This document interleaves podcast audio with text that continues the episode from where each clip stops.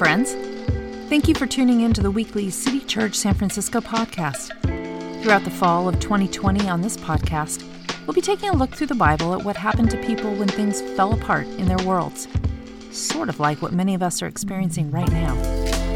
We're calling this fall series When Things Fall Apart because, well, things feel like they're falling apart. So let's talk about it. We invite you to lean into these stories each week, to embrace the intersections where these ancient stories collide with our current collective world and our own personal lives. As always, we thank you for being a part of City Church Online through this podcast. And we invite you to join us live each Sunday at 10 a.m. on Facebook, YouTube, Twitter, or Twitch. Thanks.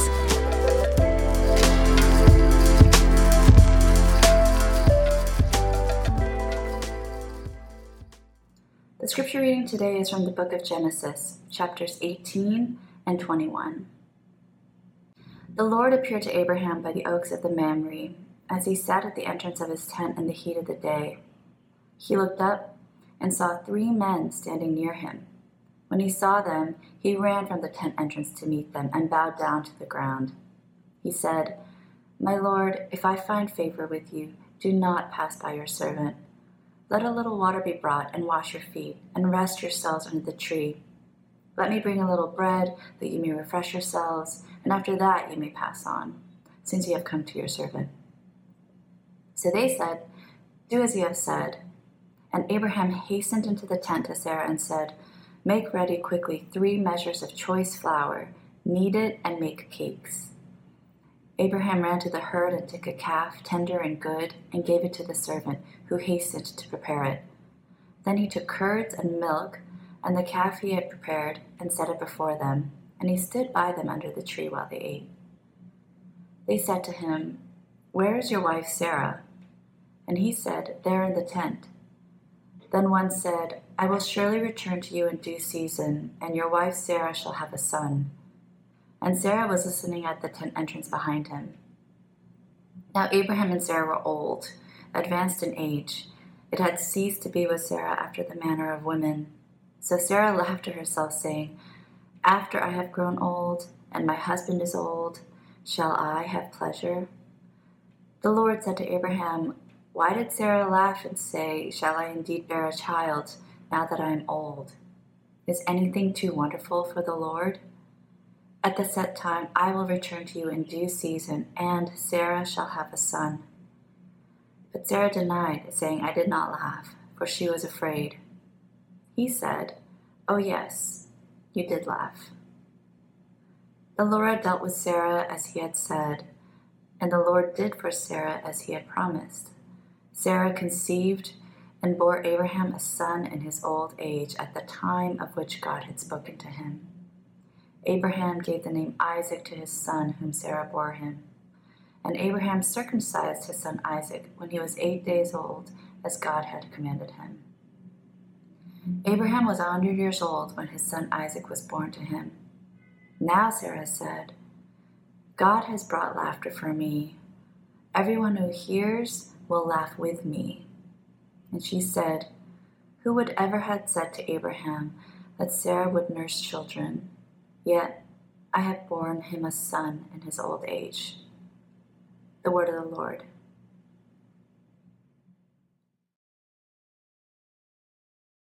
Let's pray. Gracious God, we ask today that you would meet us here, that you would help us to believe that this moment has been arranged by you, that you see us, you know us, you know us in all of our contradiction and all of our good and bad and getting it and not getting it, fumbling and bumbling and soaring to the heights. You see it all, and your response is always love, always. And so give us grace to believe that in a new and fresh way today, that we might have, as Sarah has, a transformed laughter in the midst of this difficult time. We pray in Jesus' name. Amen. I remember the trip well. It was the last time my dad came to visit out here in San Francisco. It was around 2001. He was in the throes of cancer. Uh, only two years later, would die, and was just miserable and exhausted the whole time he was here. So it was a it was a great effort on his part to come out, but it was uh, maybe a misguided idea because he was just not doing well. But the one thing from that trip that he would remember for years to come, well, the next two years of his life, but we would talk about for years, is the experience he had at Fisherman's Wharf. So I don't know if you've encountered the Bushman at Fisherman's Wharf. Apparently, there are two, one of which died a few years ago, but there's still a Bushman happening, from what I understand. And it's a man who very simply takes a huge piece of shrubbery, maybe some big branches from a eucalyptus tree, and hides behind them. And as people walk by, he jumps out at them and scares them. And this made my dad laugh so hard. he thought it was the most hilarious thing he'd ever seen. And I went up to him and I encountered him, and he was just dying laughing and, and like about to fall off the bench. And I was like, "What? What?" He caught his breath. He's like, "Watch this guy." And then I watched and I laughed. And then I saw my mom coming down and he's like, no, no, no, don't say a word. Don't say a word. and my mom almost had a heart attack. But uh, that may speak to their marriage, but that's another story for another day.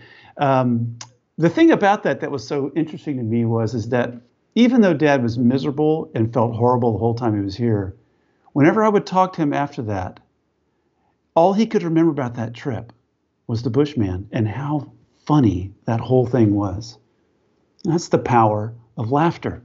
He was really sick, but all he remembered was laughing. This is a story today about laughter. Sarah's laughter. I'd say an unexpected laughter in the midst of broken dreams and promises. You know, what is laughter? Believe it or not, people actually study these things. Sociolo- sociologists and anthropologists, and I think it's fascinating, says that laughter it happens as a result of two things coming together. And if there's anybody who hates reducing things like laughter to just two points, I am one of them. But at least these two are involved. One is the element of surprise. That's not a surprise to anybody. But the second is some kind of incongruence of some port, some kind. So, an incongruity like a big, humongous man crouching down behind a bush that's funny, but it gets even funnier when you add on surprise. That's why we laugh, according to those who study these kinds of things. I'm reminded of the brilliant Charles Schulz and the Peanuts cartoons and poor Charlie Brown and Lucy. And you know, there's that one scene that comes up repeatedly where Charlie Brown is always wanting to kick a football and he's trusting that Lucy's going to hold the football just right. And then, he comes in as hard as he can and he goes to kick the ball. She moves the ball. He flies through the air, lands on his back. It's congruity, incongruity, and then surprise. And we all laugh, even though we still know it's coming. And then there's that one time when Lucy takes the ball away and Charlie falls on the ground again. And then Lucy says this Your faith in human nature is an inspiration to all young people. I love that. And we laugh, right? There's a little bit of an edge, though, in that is right as well, because you kind of get Lucy's cynicism. You know, we kind of nod in agreement that Charlie is just a little too naive because the world each day feels like the ball is being removed just as we're about to kick it. Sarah felt that way in her life.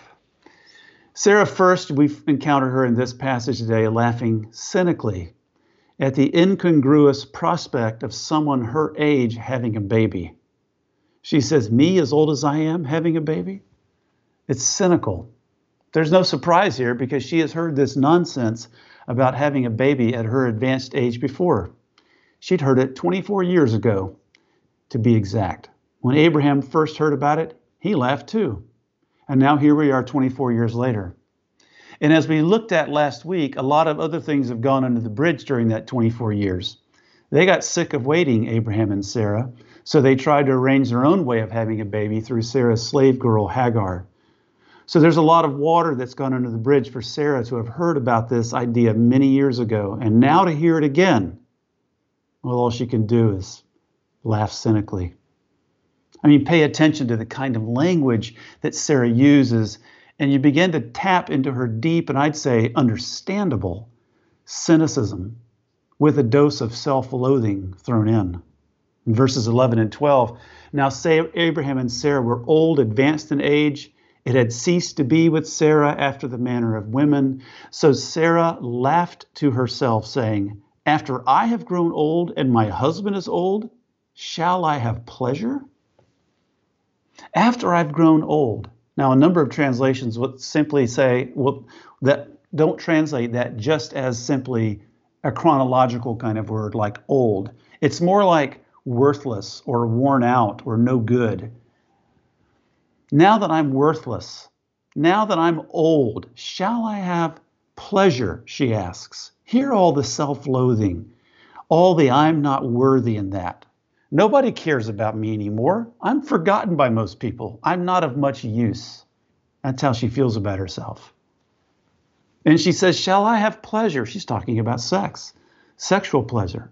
I'm menopausal. My husband hasn't touched me in years. None of that's happening in our relationship. I'm not even desirable. There's a lot going on in Sarah's words there. And that's what's coming up for her right now. My ship has sailed. I'm damaged goods. And I've lost track of how many times God comes to people who feel exactly this way about themselves, and God has a bigger story and a bigger life that God invites them to embrace. And then, ending the reading of chapter 18, the Lord said to Abraham, Why did Sarah laugh and say, Shall I indeed bear a child now that I'm old? But Sarah does something interesting. She lies. she denied it, saying, I did not laugh. She was afraid, and God said, Oh, yes, you did laugh. I love how gently God deals with her. I mean, Sarah has a face to face with God, and what does she do? She laughs in God's face and then lies to God. And God's response is to, in some ways, ignore her cynicism, to comb out the scoffing, and just simply say, Oh, yes, you did laugh. And like every good teacher, God asks a question. And it's not for information, but instruction. And it might be the biggest question any person has to answer, especially in the midst of a pandemic.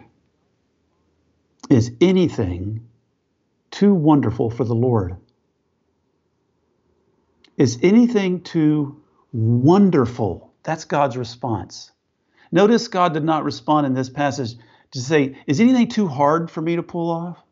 No, the word wonderful is such an accurate translation. Is anything too wonderful for the Lord? Because Sarah's laugh, and maybe yours right now, I don't know, is devoid of wonder. It's devoid of curiosity. It's, and I would emphasize, understandably, I'm not throwing Sarah under the bus, it is understandably um, a, a, law, a laugh that's lost a capacity to think beyond what's right in front of her. There's no thinking of maybe something beyond this existential moment could take place here and now if God is actually involved. We might say that for Sarah, the world has lost its enchantment. Friends, I want to ask you a question. Have you seen my octopus teacher? That's what I said. My octopus teacher on Netflix?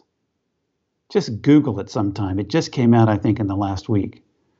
A man, Craig Foster, has lost his way in the world. Life has become tasteless, in an effort to regain his perspective, he swims off the coast of South Africa, his childhood swimming grounds, in the midst of an underwater kelp forest.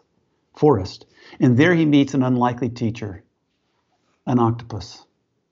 And he visits her den and tracking her movements every day for months on end and eventually wins the animal's trust and they develop a rarely rarely seen bond between human and wild animal. There are probably a thousand sermon illustrations from this experience. Life lessons abound. I can't recommend it enough. But through it all, what really happened is, is that Craig Foster regained his sense of wonder. The universe was enchanted again. Side note, you may never eat octopus again and keep tissues nearby as you watch this show, this documentary. Have you lost wonder during the pandemic? The fires, the political turmoil, the injustices. I mean, we know what wonder is, right? We have it as children. It's the kind of thinking we have to unlearn over time, or perhaps have it stolen from us through childhood trauma, because we wonder naturally as little kids. Little children can stare at things forever. But over time, we start to lose it. Life happens. Can we ever wonder again? Because laughter without wonder is bitter. It's possible to grow older and have a transformed laughter filled with wonder. I believe that. Is it possible that you have to you don't have to put up with a jaded, cynical existence and to watch wonder begin to grow in your life again? I think it is. We're going to suffer. It's going to shape us. We will become better or bitter, closed or open, more ignorant or more aware. We will become more or less tuned in to the thousands upon thousands of gifts we are surrounded with every single moment of every single day. This too will shape us. The only question is how. It depends on how you answer this question. Is there anything too wonderful for the Lord? How will you answer that? To have a transformed laughter, because that's what Sarah moves towards. That's the second thing, and the way you answer that is really important because if you say there is something too wonderful for the Lord to do, I believe you've cut yourself off from endless possibilities. Your universe is shut down. You cut yourself off from hope. Nadia Bolz-Weber was asked recently to preach on unprecedented hope. And she decided that she could only preach on precedented hope. She said it this way I realized this week that my struggle with knowing what to say about unprecedented hope was not about the hope part after all, it was all about the unprecedented part. Because for it to be a hope on which I can truly rely, it has to be a hope for which there is indeed a precedent. It has to be a hope that has been worn smooth by the tears and prayers and struggle of our ancestors in faith, through Sarah's laughter and Hagar's steps and Mary's labor. For it to be a hope in which I can trust, it can't be unprecedented. It must be already established in those who came before me by Martin Luther and Fannie Lou Hamer and Marsha P. Johnson. Those who have come before us have already lived through pandemics and social upheaval and loss and grief and death and labor pains, which means we are never alone in our struggles. That has never mattered more to me than it does now. So when things fall apart, we look to those who went before us as a means of support so that we might still believe that the universe is benevolent, that things are headed towards integration and love, and have imaginations that are kept curious for a lifetime. Believing sometimes against all odds that God is basically, excuse me, that God is radically free to keep God's promises despite all the odds against it. But chapter 18 kind of leaves us hanging, doesn't it? We don't really know what happens next if we just stop there. It doesn't resolve itself. We have to go to chapter 21 for that. And we read about the birth of Isaac. Here we have Sarah with a transformed laughter. And the reason it's transformed is because she sees herself as a radical recipient of God's grace.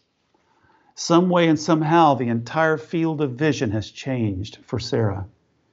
She says, God brought me this laughter. This is what Isaac means. He laughs. God has to bring it, God has to do it. And Sarah said, God has brought laughter for me. Everyone who hears will laugh with me. And she said, Who would have ever said to Abraham that Sarah would nurse children? Yet I have borne him a son in his old age. Listen to Sarah. She's a very different person now.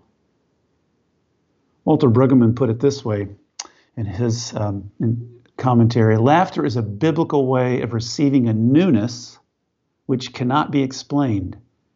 The newness is sheer gift, underived, unwarranted. Bareness has now become ludicrous. It can now be laughed at because there is full joy. I wonder right now, as you hear that, if you don't think of what newness has come to your life in the last five months, be feel, share it in the chat with the rest of us if you feel so led. What newness, what unexpected newness has popped into your life during these months? She has a new wonderment about her own self and how she understands herself. This is actually a key way of knowing of whether you really become awake to the already present grace of God in your life and all around you. You begin to develop a sense of humor about yourself. Shelley Williams is a United Methodist pastor in Texas, and she wrote about this passage this way. She said, Maybe laughter is our grace filled way of getting out of ourselves and realizing that, as ludicrous and unbelievable as it may be, God's promise holds. Maybe it's our way of admitting once and for all that we don't have it all figured out, that in all honesty, we don't even have ourselves figured out, that there's a whole new identity just waiting for us to claim. You know, most people have to get really old before they have this kind of wonderment, this transformative laugh. So why not start practicing now? Sarah goes on to say, quote, and everyone who hears will laugh with me, but the commentators will tell you she's not necessarily saying laugh with. She's saying people are going to laugh at me. And that makes sense. This is a 90 some year old, odd year old person nursing a child. But Sarah doesn't care because Sarah is now a free person. Sarah no longer lives based on the approval and opinion of others. She knows she's living in a world filled with enchantment and wonder and the grace of God. Sarah is no longer defined by a false identity of being less than in any way, and she is therefore free. My pastor friend Danny Prada said this recently in one of his sermons. Anything you take personal is revealing a false identity you are holding on to. Anything you take personal, think about that, is revealing a false identity, a false attachment, something that's less than really you. Sarah is shedding her false identities. She lives knowing she is now on the inside of God's, has been the whole time of God's love, and has been her whole existence, but is awakened to it finally. She names her child, He laughs, and has a sense of humor about herself as she says, Who would have ever said to Abraham that Sarah would nurse children? Now, someone says right now, Well, that's fine for Sarah, but how can this ever happen to me? Yet I, Sarah says, could I ever be someone who says, Yet I am a recipient of that grace? Yet, that's what it means to be a Christian as your understanding of yourself gets rewritten.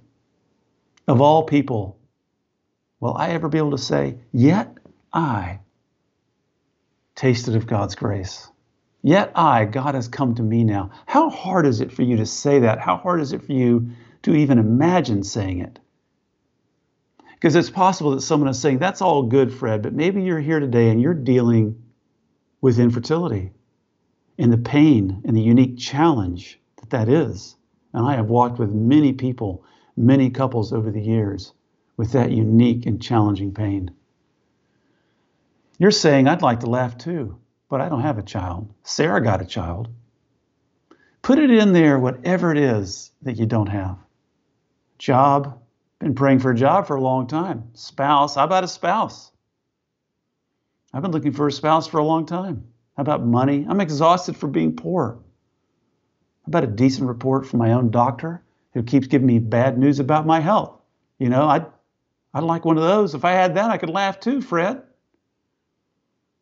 And here's what I will respectfully submit those are all 100% valid. And yet, we need more than those things. Sarah needs more. I need more. We need something greater than a job, a child, or a spouse, or financial security, as good and understandable as it is that we should have these in our life. I'd make the case today that we need, we need the true and greater Isaac. The son of laughter, Isaac, points to another, Jesus himself. In the Gospel of Luke in chapter 1, a divine figure comes to another woman, Mary, and tells her that she's going to be giving birth. I mean, look for the parallels between this event and what we've just looked at in Genesis 18 to 21. It says in Luke chapter 1 the angel said to her, Do not be afraid, Mary, for you have been found favor with God, and now you will conceive her in your womb and bear a son, and you will name him Jesus. He will be great, and will be called the Son of the Most High, and the Lord God will give to him the throne of his ancestor David. He will reign over the house of Jacob forever, and his kingdom there will be no end. And Mary said to the angel, How can this be, since I'm a virgin? The angel said to her, The Holy Spirit will come upon you, and the power of the Most High will overshadow you. And hear this sentence For nothing, nothing will be impossible with God. And that story tells us that the resolve of God is not based on Mary's response. It's not based on Abraham and Sarah's response. The resolve of God to pursue them and to keep God's promises not only in their life, but in your life continues. In fact, I would say the reason that you're engaged in this online service right now is because of the resolve God has to act on your behalf with or without your belief, with or without your faith, to put you here right now for this very second. Can you begin to entertain that notion? And to continue, God does, to pursue you, in love. And that's exactly what He does with them. Don't miss it. For nothing will be impossible with God. Same exact kind of language of nothing is too wonderful for the Lord. Abraham and Sarah would have no way of knowing just how wonderful God will act in taking on flesh and blood in the person of Jesus of Nazareth. They would have no story of a God who left heavenly laughter, what we would call eternal inner, inner Trinitarian delight, to become a man of sorrows, acquainted with grief, who would show us a new way of being human, who would deal a death blow to death and futility and to break through the grave itself and to call you into that same resurrected life. If you can somehow access that, if you can believe that that, that reveals just how much God is for you, especially when life is unraveling and falling apart. You might experience unexpected, transformed laughter. Can you believe that always, always God gets the last laugh, and that laugh is grace? Let us pray. Gracious God, help us today in the midst of our anxiety and disappointment and fear in the midst of our liminal space, not knowing how it's going to turn out, not knowing how we're going to get by, that you and your kindness and grace have led us today to see this particular story where we see a person who goes from a cynical to a transformed laughter in the midst of many broken dreams and promises. Would you grant that to us? Would you help us to trace all of this to the work you've done in your Son, Jesus? Would you fill us with a sense of humor that has a divine origin? We pray this in Jesus' name. Amen.